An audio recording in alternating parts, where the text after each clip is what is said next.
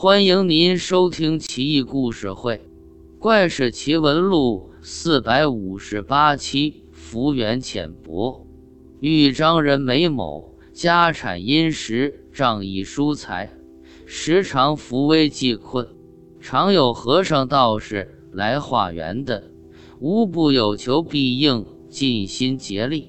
一日，一位衣衫褴褛的道士来见他，说道。我明天要做法事，需要新瓷碗二十个，筷子、汤匙备齐一套，如此才能见大功德。听说员外您乐善好施，这才前来相求，请您万勿推辞。梅某慨然应允，当即命下人准备妥当。道士感激不已，说道。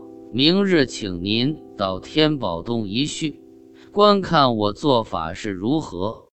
梅某自然答应，派人护送道士渡江而还。第二天，梅某过江寻访天宝洞，可是询问了很多山民，都没听过天宝洞，更别说知道地方在哪。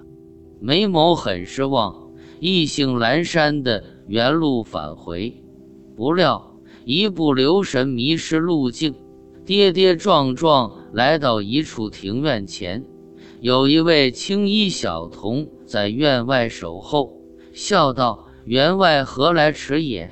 先师命我在此迎候多时。”梅某又惊又喜，迷迷怔怔跟着童子入内。庭院内云蒸霞蔚，犹如仙境。朦朦胧胧间，亭台楼阁若隐若现，溪流潺湲，奇花异草，令人如在梦中。进入内堂，见到昨日那位道士，衣冠华丽，仙风道骨。堂内陈设典雅古朴，令人一见忘俗。道士请梅某安坐，令童子准备饭食款待。第一道菜上来。居然是蒸熟的大老虎，梅某一见吓坏了，死活不敢吃。道士不禁摇头叹息，又另上第二道菜。梅某再一看，却是蒸熟的小乳猪。梅某向来吃素，忙紧闭双眼，摇头不语。道士叹道：“既如此，就不勉强你了。”道士归还梅某的二十个瓷碗，梅某接过一看，沉甸甸的瓷碗居然都变成了金碗，熠熠闪光，令人炫目。梅某不禁目瞪口呆，不知所措。道士说：“员外是个善人，我本想报答你，可惜你肉眼凡胎，不识千年人参，千年枸杞。”错过了成仙得道的好机会，没奈何，只得将您赠我的瓷碗变成金碗，算作酬谢吧。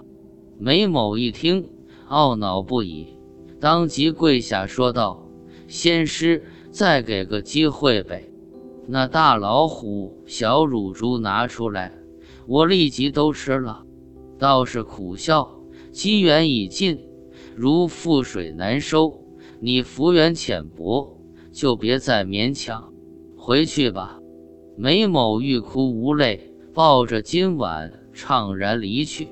刚出庭院几十步，再回头看，偌大的院落早不见踪影。